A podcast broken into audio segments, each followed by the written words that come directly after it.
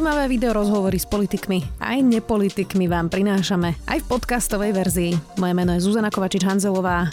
Vítajte pri relácii Rozhovory ZKH v audioverzii. Slovensko má za sebou historicky prvé usmrtenie človeka medveďom. Stalo sa to na Liptove v lese. Už našli len mŕtve telo 57-ročného muža. Populáciu medveďov nemáme zrátanú, hovorí Marcel Uhrín, biolog z Univerzity Pavla Jozefa Šafárika. Dodáva, že ak niekto potrebuje reguláciu, je to homo sapiens, nie medveď. Marcel Uhrín, vítajte. Ďakujem. Tak zacitujem najprv um, primátora Kežmarku, Jana Ferenčáka, ktorému sa teraz objavil medveď v meste. V histórii mesta Kežmarok sa nestalo, aby medvede zišli uh, z ich prirodzeného vysokorského prostredia tak blízko k ľuďom. Je to prvý raz, keď sa medvede vyskytli v obytných zónach, ktoré pre túto šelmu nie sú prirodzené. Máme obavy, že pre zvyšujúcu sa početnosť populácie medveďa hnedého a nárast turistiky bude k podobným stretom dochádzať čoraz čas, čas, častejšie. A teda žiada ministerstva, aby toho medveďa odchytili a premiestnili. To je dobré riešenie, odchytiť a premiestniť? No, e, samozrejme, keď sa nejakým spôsobom preukáže, že je to e, synantropný medveď, teda človek, ktorý e, sa začal ako viazať na, na ľudskú, ľudské stavby, ľudskú, ľudskú ponuku potravy, tak je to jedno z riešení. Mm-hmm. Hej. Ja by som ešte chcel e, poznamenať takú otázku, že samozrejme dneska to tak akcentuje, že medvede idú do toho mesta, však aj teraz bol ten prípad žiad nad Hronom. Ja som kedysi spracoval historické kroniky mesta Tisovec a to nie je vynimočný jav, to bolo aj v 18. 19. storočí, medvede schádzali k človeku aj do miest. No, Takže... No, to trvá už roky aj v Tatrách, veď predsa to už nie je uh, novinka. Isté, mhm. isté, áno. No a prečo to teraz tak rezonuje? Um, uh, je ich viac, ako hovoria všetci? Uh-huh, uh-huh. No, toto, toto je práve podľa môjho názoru trošku kameň, uh, kameň takého, alebo problém, že stojím si za tým, čo som napísal, že nikto, nikto hodnoverne nevie, koľko medvedov je, pretože tá, tie uh, možnosti, ako spočítať medvediu populáciu, sú veľmi obmedzené. Mm-hmm. Ja sám som ešte, kým som pracoval v ochrane prírody na Muranskej pláne, sme organizovali niekoľko rokov po sebe ščítanie veľkých šeliem na snehu a po asi šiestich sezónach sme prišli na to, že, že touto metodou sa to ščítať nedá. Čiže jediný hodnoverný dneska vedecký vedecky podložený, overiteľný je spôsob zisťovania populácie pomocou e, genetiky. Hej, že sa zbierajú vzorky trusu, tam sú tie epitelové bunky a e, tak ako rozoznávame ľudí podľa farby očí alebo čo, tak medvede vieme rozoznať podľa sekvencie tých jednotlivých génov. Dokonca sú také gény, SRY sa volajú, že vieme rozoznať, rozoznať samce. Čiže a na základe toho keď tak prezbierame celú, celé územie, tak vieme, že ten medveď alebo tá sekvencia sa objaví aj tu, tu, tu a na základe takých opakovaných nálezov vieme odhadnúť tú početnosť. A máme také odhady? A takýto odhad naposledy bol urobený v roku 2014, analyzoval to profesor Paules z Technickej univerzity vo Zvolenie. E, vtedy sa prezbieralo Slovensko a vtedy vyšiel ten odhad 1200 plus minus 200. No, to číslo si presne nepamätám. Dobre, čiže keď niekto teraz hovorí napríklad ako primátor Kežmarku, Jan Ferenčák, že um, sa sa zvyšuje počutnosť populácie medveďa, tak vlastne my to nevieme, či sa zvyšuje. Na základe rôznych takých aj iných informácií som ochotný e, povedať, že populácia sa zvyšuje. Áno. Ale uh, ja som rozporoval aj v tom statuse, tom diskutovanom, uh, to, že sa uh, používa slovo premnoženie. A ja ako ekológ E, to neviem prijať, lebo populácia je premnožená vtedy, keď vyčerpáva svoje vlastné zdroje. Čiže ľudstvo je premnožené napríklad. ľudstvo v princípe je a blížime sa k hranici toho, že, že možno ľudstvo nebude vedieť dopestovať dostatok potravín a tak ďalej, ale toto je asi iná téma, nebudeme ano. E, sa pri nej držať. Taká, takú tézu vyslovím. Medveďov je e, toľko, koľko majú zdrojov a dneska dostávajú aj zdroje nad rámec toho, čo im ponúka príroda. A toto, toto uh, kritizujem nielen ja, ale aj iní čo to kolegovia. Znamená, že dostávajú nad rámec? Že ich prikrmujú? Áno. A kto ich prikrmuje? Polovníci? Jedna z vecí, ktorú som aj tam vypichol, sú tie vnadiska. Oni, oni aj zo zákona splatnej legislatívy majú slúžiť na to, aby e, vnadili napríklad tie premnožené diviaky, alebo diviaky, ktoré ich populácia je enormná v dôsledku tej štruktúry agrocenosť, ktoré máme aby sa le, ľahšie odlovili aj v súvislosti s e, morom africkým, e, teda ošípaných a tak ďalej. No ale a na tých vnadiskách sa poskytuje potrava, ktorá je atraktívna aj pre medvede. Čiže vnadiska koncentrujú aj medvede, čiže to je prvý problém. Mm-hmm. Učia sa na aj na tie pachové stopy človeka a tak ďalej. A vlastne už aj mladý medvedík je učený k tomu, že ľahko získava potravu na takomto zdroji. To je prvý problém, ktorý koncentruje tie zvieratá. Druhý problém je, že proste sú, sú jedna organizácia si dala takú námahu, že časť tých vnadisk vymapovala a oni sú lokalizované pomerne blízko ľudských sídiel. Niekedy aj 100 metrov, alebo pár 100 metrov, 900 metrov. Čiže vlastne okrem toho, že tie medvede koncentrujeme na umelú ich neprirodzenú potravu, ešte ich dostávame aj do blízkosti človeka. A, a, a toto, toto, Čiže je, toto, toto by, je keby celoslo... sme to presunuli trošku ďalej od tých obydlí, alebo keby úplne neboli vôbec? By, úplne by pomohlo, keby uh, sa eliminovalo nadenie zvery, akejkoľvek. Uh-huh. Hej, jednak, jednak by medvede, to je ako s husami, hej, proste štopkáme ich a potom je hus veľká. Teraz vlastne medvedom poskytujeme strašne veľa rôznej potravy neprirodzenej, zvyšujeme riziko stretov, lebo medvede e, lákame ku ku človeku a vlastne ich učíme na neprirodzenú potravu. Keby tá potrava zmizla z krajiny, tak síce sa stiaží možno e, tlmenie, tlmenie mm. populácie diviakov, ale za spolovníkov máme 60 tisíc na Slovensku. Takže e, teoreticky oni by to mohli zvládnuť e, aj inak, keďže je to celospoločenský záujem. A medvede by nemali dostatok takej potravy. Hej, a potom nastupujú také autoregulačné mechanizmy. Spomeniem jeden, ktorý ani v statuse nie je napísaný. Medveď má takú zvláštnu zvláštnu formu reprodukcie, že on sa pári v priebehu roka, v prvej polke roka a potom to, to oplodnené vajíčko chvíľu ustrnie, hej, a tá, uh, fixuje sa do maternice až tesne na jeseň, čiže tam je taká oddialená gravidita a, a potom sa vyvíja a medvedica rodí v zimnom období v brlohu. No a teraz, medvedica, ktorá je hladná, nevytvorí dostatok tukových zásob, Takže ani ne, nemá dostatok energie na to, aby to vajíčko sa zahniezdilo a napríklad neporodí. Čiže keď je nedostatok vlastne. potravy, tak sa samoregulujú. Keď nájde dostatok potravy, dokáže si dovoliť, poviem tak antropomorfne, porodiť mláďa. Uh-huh. No tak keď teda hovoríme o tej regulácii, tak teda vy nie ste za to, aby sme ich začali strieľať, ale aby sme prestali prikrmovať. Chápem to správne. Jeden z, jedna z takých e, vecí. Proste eliminovať, eliminovať tie nadiska a iné toto je v podstate celkom ľahká vec, jedna zmena v legislatíve a proste v nadiska by mohli z krajiny zmiznúť. Druhá ťažšia, ťažšia vec je, že tá ponuka potravná je aj v podobe tých obrovských lánov, kukurice v podhorí a tak ďalej. Slovensko, bohužiaľ, teraz vyšla taká štúdia, že v rámci Európskej únie má z hľadiska plochy, najväčšie tie plochy ag- e, agrocenos, tých polnohospodárskych plodín, už v Českej republike sú také menšie, diverzifikované a, a tým pádom sa poskytuje menšia tá potravná ponuka. Toto je zložitejší problém, ktorý len zmena polnohospodárskej politiky by mohla priniesť. No a e, ešte dve veci sú také, že, že už máme ten problém synantropných medveďov, tak vznikol na štátnej ochrane prírody, a teda tu nejdem lobovať za štátnu ochranu prírody, ale vznikol zásahový tým pre medveďa, ktorého účelom a úlohou je proste, proste vyťahovať z tej populácie tie problémové synantropné medvede a nejakým spôsobom s nimi pracovať a riešiť ich. Sú krajiny, ktoré majú za, založené medvedie centrá. Je to taká veľká plocha, kde e, WWF s tým prichádza ako s návrhom, neviem, či to ministerstvo bude chcieť akceptovať. Jednak to slúži pre fotografov, ľudia tam môžu sa ísť pozrieť na medvedie, ktoré sú, áno, ktoré sú problémové, ale tie, čo sú menej problémové, tak môžu slúžiť na fotenie, na výchovu a, a tak ďalej. No a štvrtý taký aspekt je naozaj dôkladne vzdelávať ľudí, ako sa v prírode majú správať. K tomu sa ešte no. dostaneme. Prečo ale Slováci, často keď sa ne, rieši táto téma, a nie, nie sú to len medvede, ale napríklad bola diskusia aj o vlkoch a ich strieľaní, že prvé, čo všetci hovoria, je, že treba to strieľať.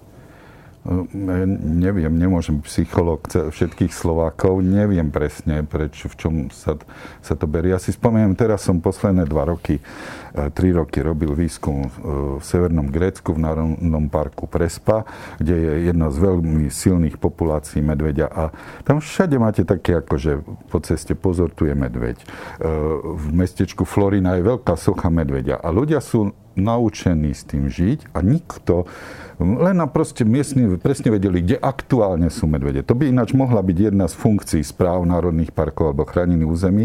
Tak ako máme lavínové výstrahy, tak by mohli existovať výstrahy. Pozor, tam sa možno, nechoďte do tej oblasti, keby správy boli dostatočne podporené finančne mm-hmm. zdrojmi, tak môžu takúto službu pre návštevníkov území poskytovať, že, že budú upozorňovať, tam je riziko stretu z medveďa. V tom Grécku nikto s tým, e, proste sú naučení s tým žiť. A tu mm, e, je škoda, že tých, tých situácií, proste tých výskytov takto, takto v mestách a tak pribúda. Ale zas ten medveď má veľkú schopnosť migrácie, čiže aj ten Žiarsky, no proste prechádzal z pohoria do pohoria a išiel cez mesto.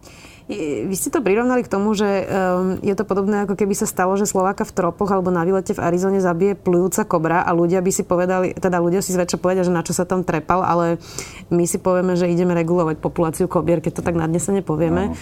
Um, ja by som ešte dodala k tomu, že um, priznám sa, že ja keď som bola v niektorých um, národných parkoch v Spojených štátoch, kde je veľká populácia vlastne tých um, grizzly berov, uh, tak tam sú všade aj také skrinky, aby ste si tam mohli dať žrádlo, uh, ktoré sú vlastne medveďo odolné a, a vlastne cel, celý ten, celá tá správa, presne ako hovoríte, je prispôsobená tomu, že vy viete, že tie medvede tam sú.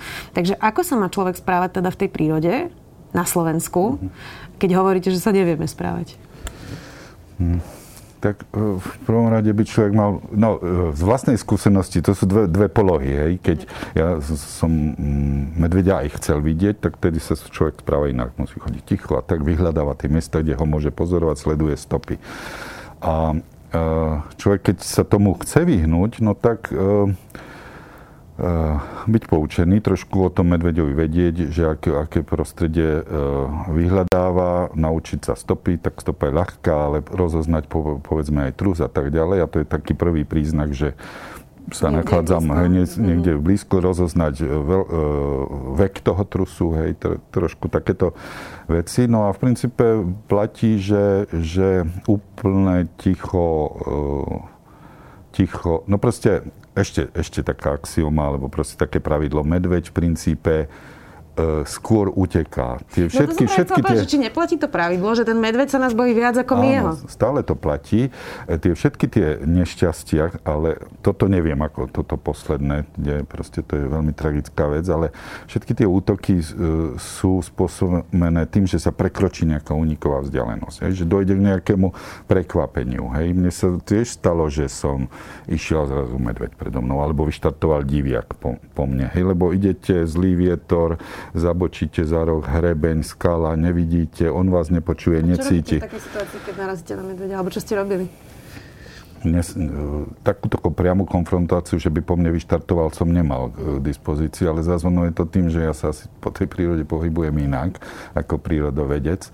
Takže všetky tie pravidlá sú také, vyplývajú také, že keď už vás napadne, tak skôr te, skúste skôr tú pasívnu ochranu. Áno, to sa ťažko hovorí človeku, ktorého už driape medveď, hej, ale štatistiky hovoria, že človek, ktorý povedzme upadol do mdlob, tak ten medveď prestal mať záujem o to. Hej. Čiže štatisticky to sedí. Mm-hmm. Ale ako nech, viem, viem pochopiť človeka, ktorý je, je, eh, je v tom teréne, že, že, takže rada je, keď idete v skupine občas sa rozprávať, sledovať svoje okolie, Hej, a tak, no. Hmm, byť, byť, hluk býva väčšinou dobrá. Hluk, ale tak zase chceme byť v prírode, užiť si toho ticha, no tak taký primeraný hluk. Už stačí rozhovor, stačí. Um, my vlastne každým rokom neustále zmenšujeme priestor um, pre zvieratá, nielen teda medvedia, ale aj voky a iné zvieratá.